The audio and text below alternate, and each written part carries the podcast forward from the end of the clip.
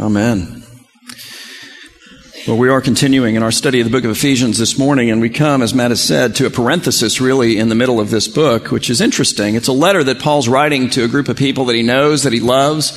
He spent two years of his life planting this church in the city of Ephesus, and then he had to leave in a hurry. Why? Because there was a riot in the city over him and his teachings, and there were people who wanted to kill him, which was pretty much the pattern for Paul. I mean, if you read through the book of Acts, this is what happens. I, Paul, go into a city. I plant a church in the city. Opposition arises. People now want to kill me. And everybody says, Paul, you need to leave. And so I flee for my life. I go to another city.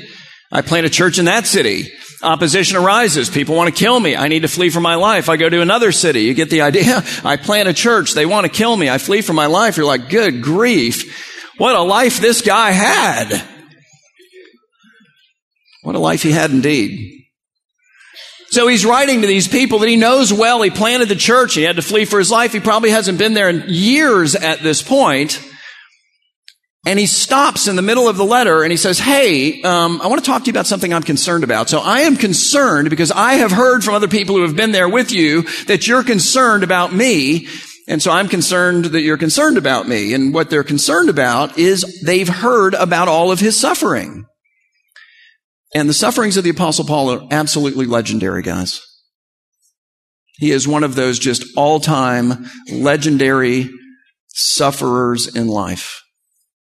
In another letter to another church that he planted and, you know, had to take off from, he writes this in 2 Corinthians 11, beginning in verse 23. He says, are they? You're like, who's the they? Well, in that church in Corinth, there arose this group of people who said, you know what, you should pay attention to us and our gospel as opposed to Paul and his gospel, and we are greater and better servants than Jesus. And Paul's like, oh, good grief, I have to deal with this. And from a distance. He's like, all right, well, are they servants of Christ? He says, I'm a better one and then he says, I'm talking like a madman. I cannot believe I have even been drawn into this comparison game conversation, but since I'm in it, since that's what's going to take, let's talk about it. He says, I'm a better servant, and here's how you know, with far greater labors, far more imprisonments, plural, with countless beatings. Like at what number do you quit counting? Like I've been beaten so many times now. I used to remember and it was like six, but you know, I don't know, somewhere around 15 or so. It's just like, I don't know. Did I get beaten there? I can't remember now. Like countless. And often near death. Five times I received at the hands of the Jews the 40 lashes less one. What is that all about? I mean, why do they stop at 39? Because these guys who would take a cat of nine tails that had these little pieces of glass and, and, and little pieces of metal embedded in it so that when they whipped you, it stuck into your flesh and then they yanked it off. Get the idea? They were professional executioners. These guys were precise. They knew what would kill a man. So they stopped at 39. Paul's like, yeah, five times. Three times I was beaten with rods. That was fun. Once I was stoned and left for dead, if you know the story, like everybody's like, he's dead, and took off, and he was not dead as it turned out. Three times I was shipwrecked. Like, when do you stop taking a boat? You know, like, I mean, really. I've been shipwrecked three times. I'm going on the train, guys. I'll meet you. You know, three times. Talk about a head scratcher. I mean, one night, he says, a night and a day, I was adrift at sea. What is he like floating on a log or something? Of planks from the boat? What would that make you think? Like, Lord, what in the world? Who gets shipwrecked three times?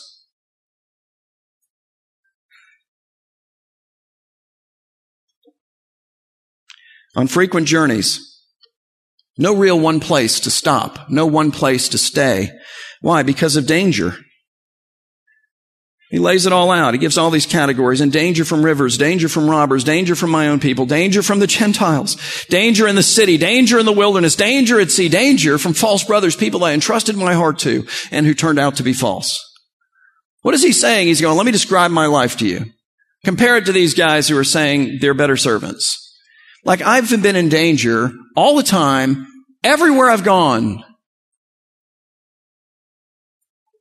In toil and hardship, through many a sleepless night, in hunger and thirst, often without food, the basic necessities of life, in cold and exposure, And then he says, and apart from other things, there is the daily pressure on me of my anxiety for all of the churches that I've planted, but that I've had to flee from for my life, and I haven't really been able to invest in the way that I'd like to, and thus he writes things like letters, like this letter that he's writing to these people that he loves there in that church in the city of Ephesus, in which he's expressing his concern for their concern over his sufferings. Why? Because what he's saying is, look, your concern over my sufferings reveals that we don't see suffering the same way. So here's how I'm going to cure your concern for me.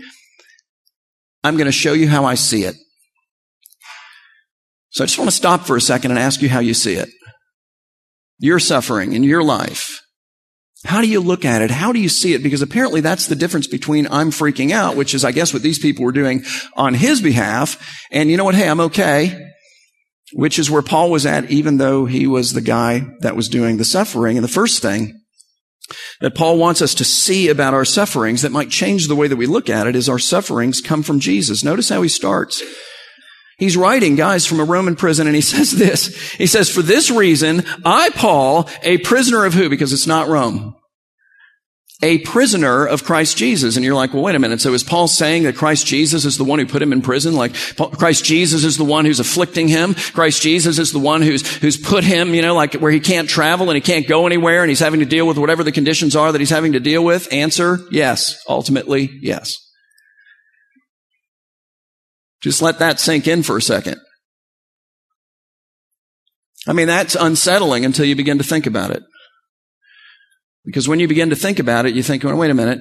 Okay, so if, if Christ Jesus is in charge of every molecule in the universe, He is the creator, He is the sustainer thereof, like there is nothing outside of His control. And if I am suffering, then it must on some level be an expression of His will for me to suffer in this season of my life. Like this is what He has ordained from me or for me, but let's take it a step further. Since Christ Jesus is altogether good, since his intentions toward me are altogether kind, since his purposes for me are altogether wonderful, then even if I can't see it,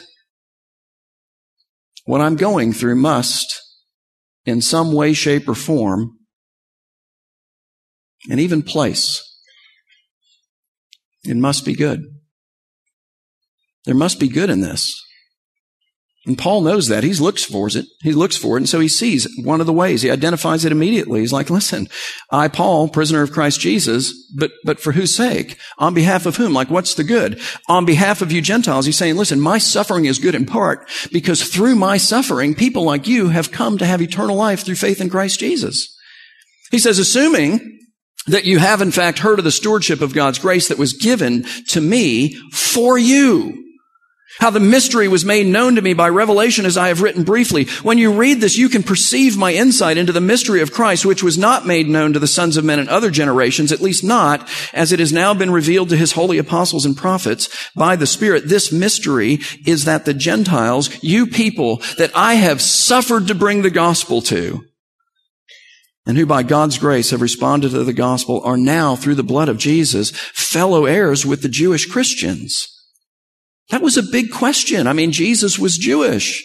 All of the apostles were Jewish. All of the initial converts to Christianity are Jewish. Is the Jewish Messiah just for the Jews or is he for the world? He's for the world. And Paul is the primary guy who makes that clear. He's like, look, you're fellow heirs. You're members of the same body. You're partakers of the same promise in Christ Jesus through the gospel. What he's saying is, listen, I'm concerned for your concern about me because what you're concerned about in regard to me is my suffering. And what that reveals to me is that you see suffering differently than me. Look, I'm not a prisoner of Rome. I am a prisoner of Christ Jesus who is altogether good. And so the suffering I'm enduring is altogether good. Which brings me to one of my favorite mantras. I have several. I'll just bore you with one. And it's look for the good. Why is it a mantra? Because I need to repeat it. I need to hear it. I need to remind myself. I need to like drill this down in my own head and heart.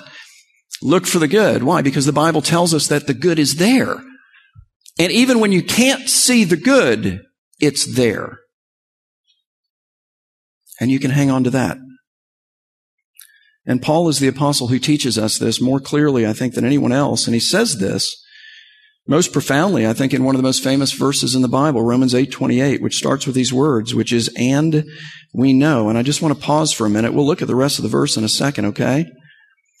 But before we get to it, I just want to stop and go, do we really know this?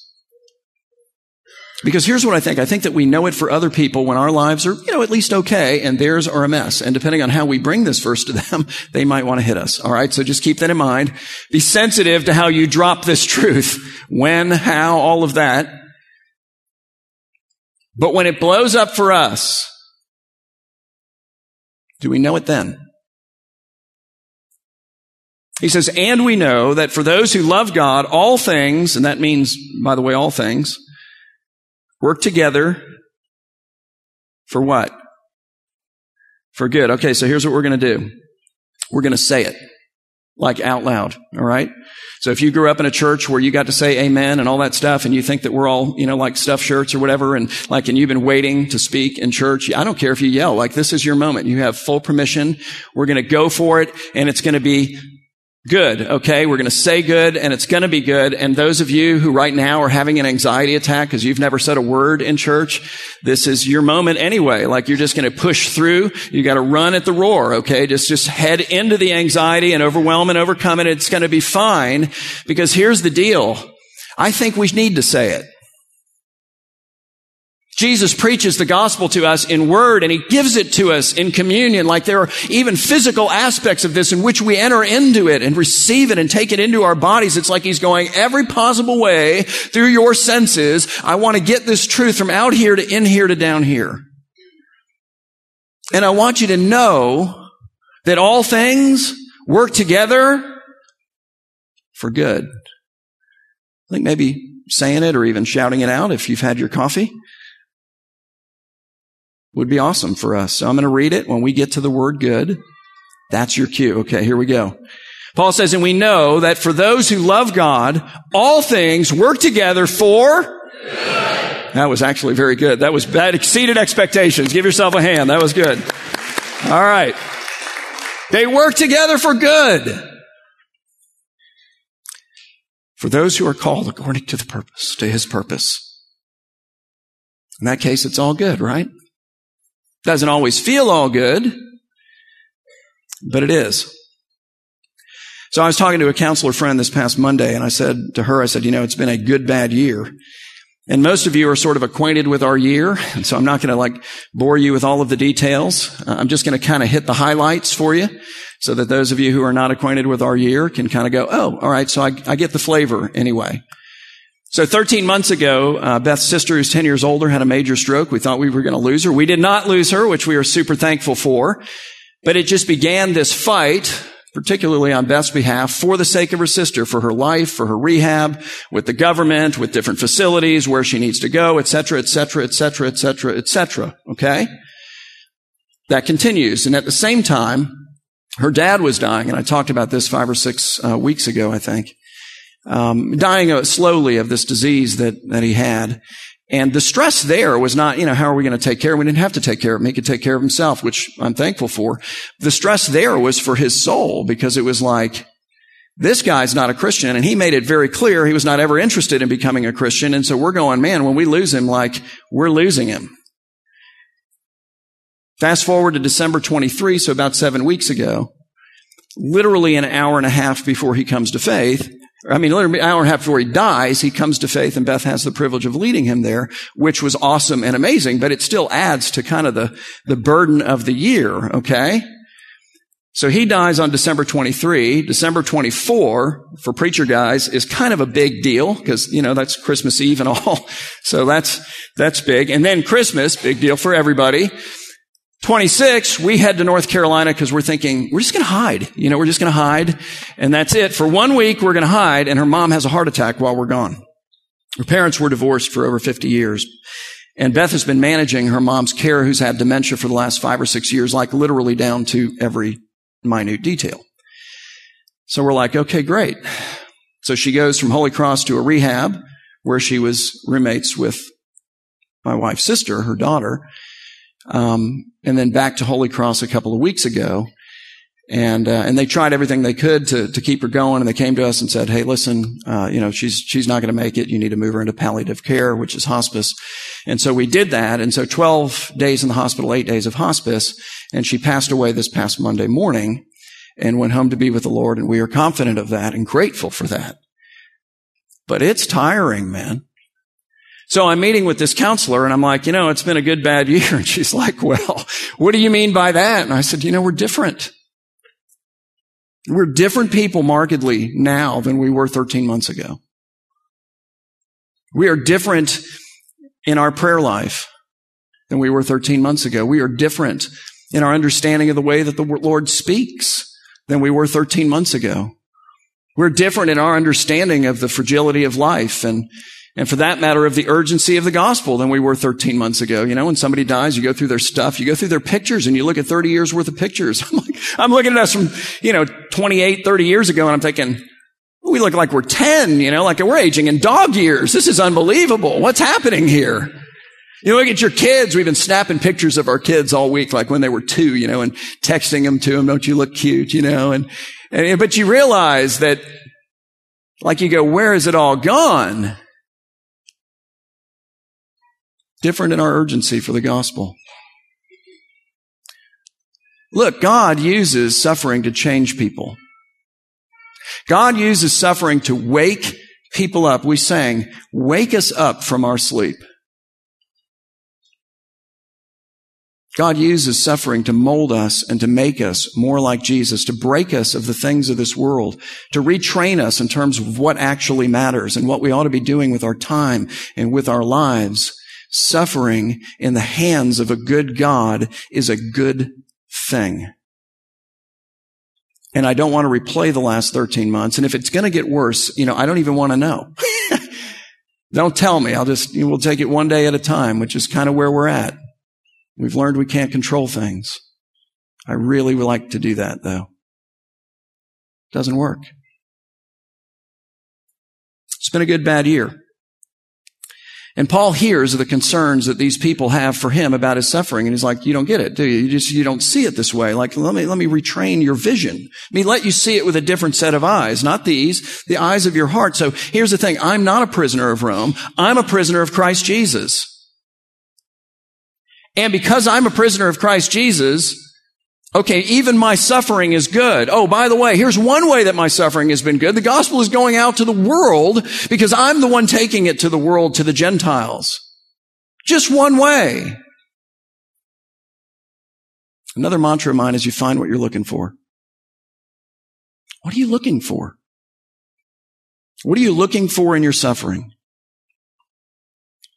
So the first thing Paul wants us to see about our sufferings is that our sufferings come from Jesus. The second thing is that our sufferings bring glory to Jesus and not just here on earth, but also in heaven. And that's the part of this that we really need to drill down on. Like that's the difference maker in my mind. Like that changes a lot of things.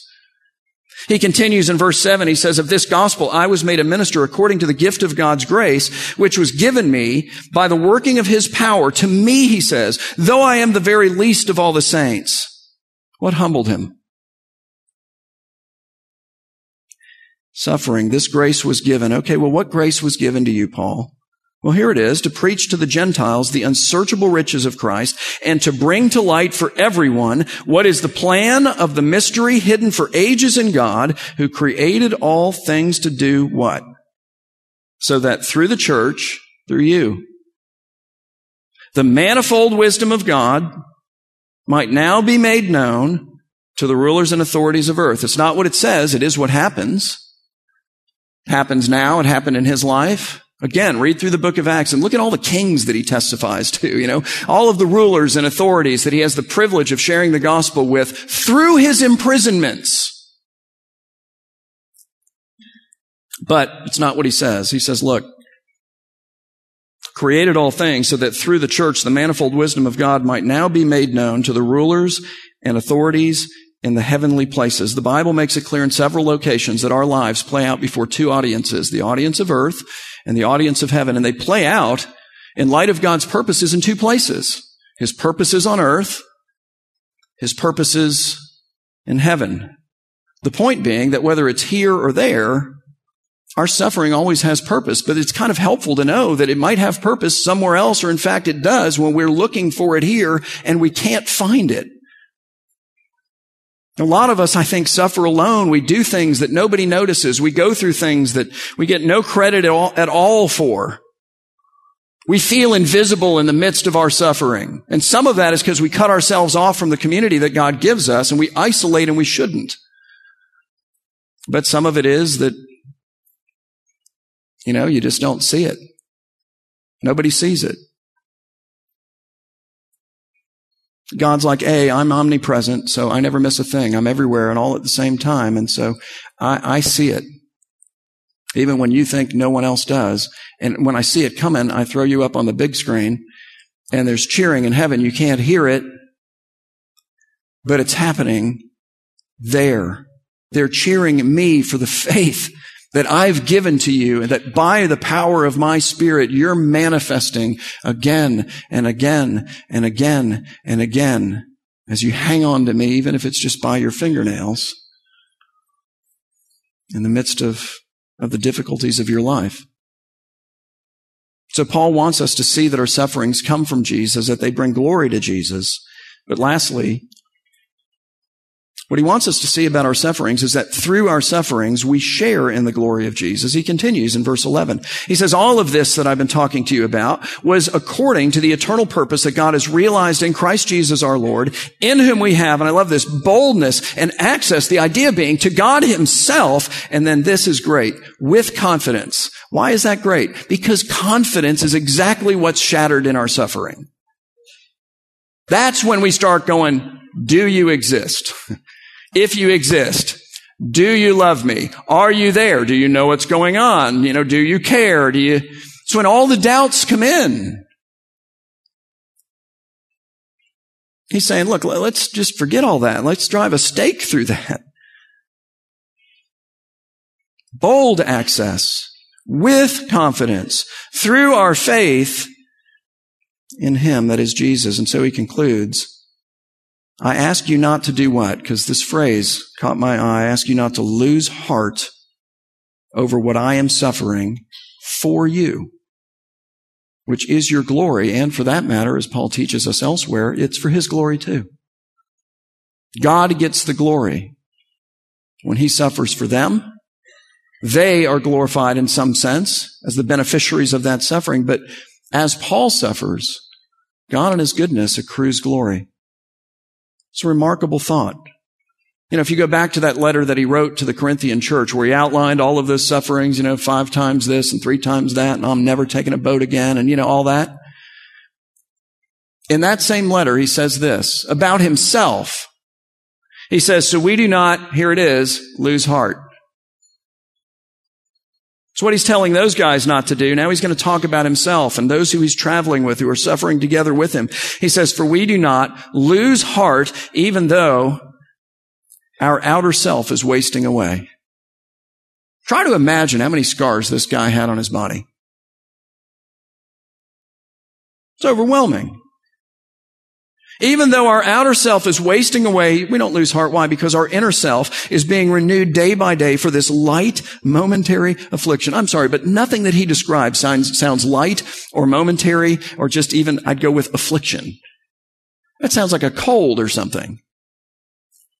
But what he's saying is, look, as difficult and severe as it is, when you weigh it off against the glory that will be coming from it for all of eternity, it's not that big of a deal.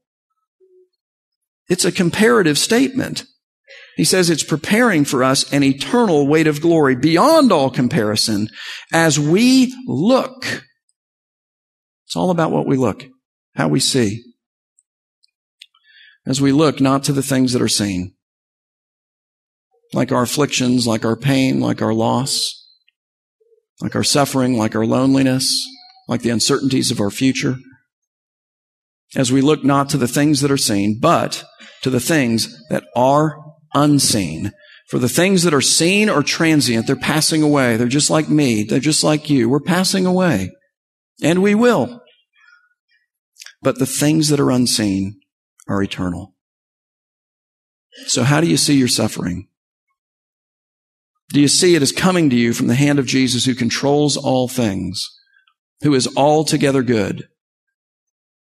And therefore somehow within them they're good. Are you looking for the good? Do you see them as an opportunity to bring glory to Jesus and not just here on earth, but in heaven? And do you trust that when no glory seems at least to be coming on earth, that God's got you on the big screen, like glory is happening somewhere in your faithful suffering. And do you see it as something that will in one day end in an eternal weight of glory that is so great that you'll look back on your sufferings as mind boggling as this is going to sound and you'll go, what? You know what? I'm thankful for that. That was a good, bad season. Look at all that it's brought. It's remarkable. Because I think those are the differences between I'm freaking out and I'm okay. I'm okay. So as we enter into our time of reflection, I just want to give you some time to just pray through some of this stuff. I'm going to prompt you kind of as we go. And, but you know, I mean, if the Lord takes you by his spirit in a different direction and he's kind of going, this is what you need to pray about, pray about that. you know, he is the, the preacher, the teacher. Uh, he's the one that we've come to hear from. But otherwise, I'm going to lead you through some things and give you some space, okay? Father, we come to you grateful and confident that through faith in Jesus, we have a bold access into your presence, that you receive us as a father does a child who is beloved. Lord, that you not only hear, but you respond.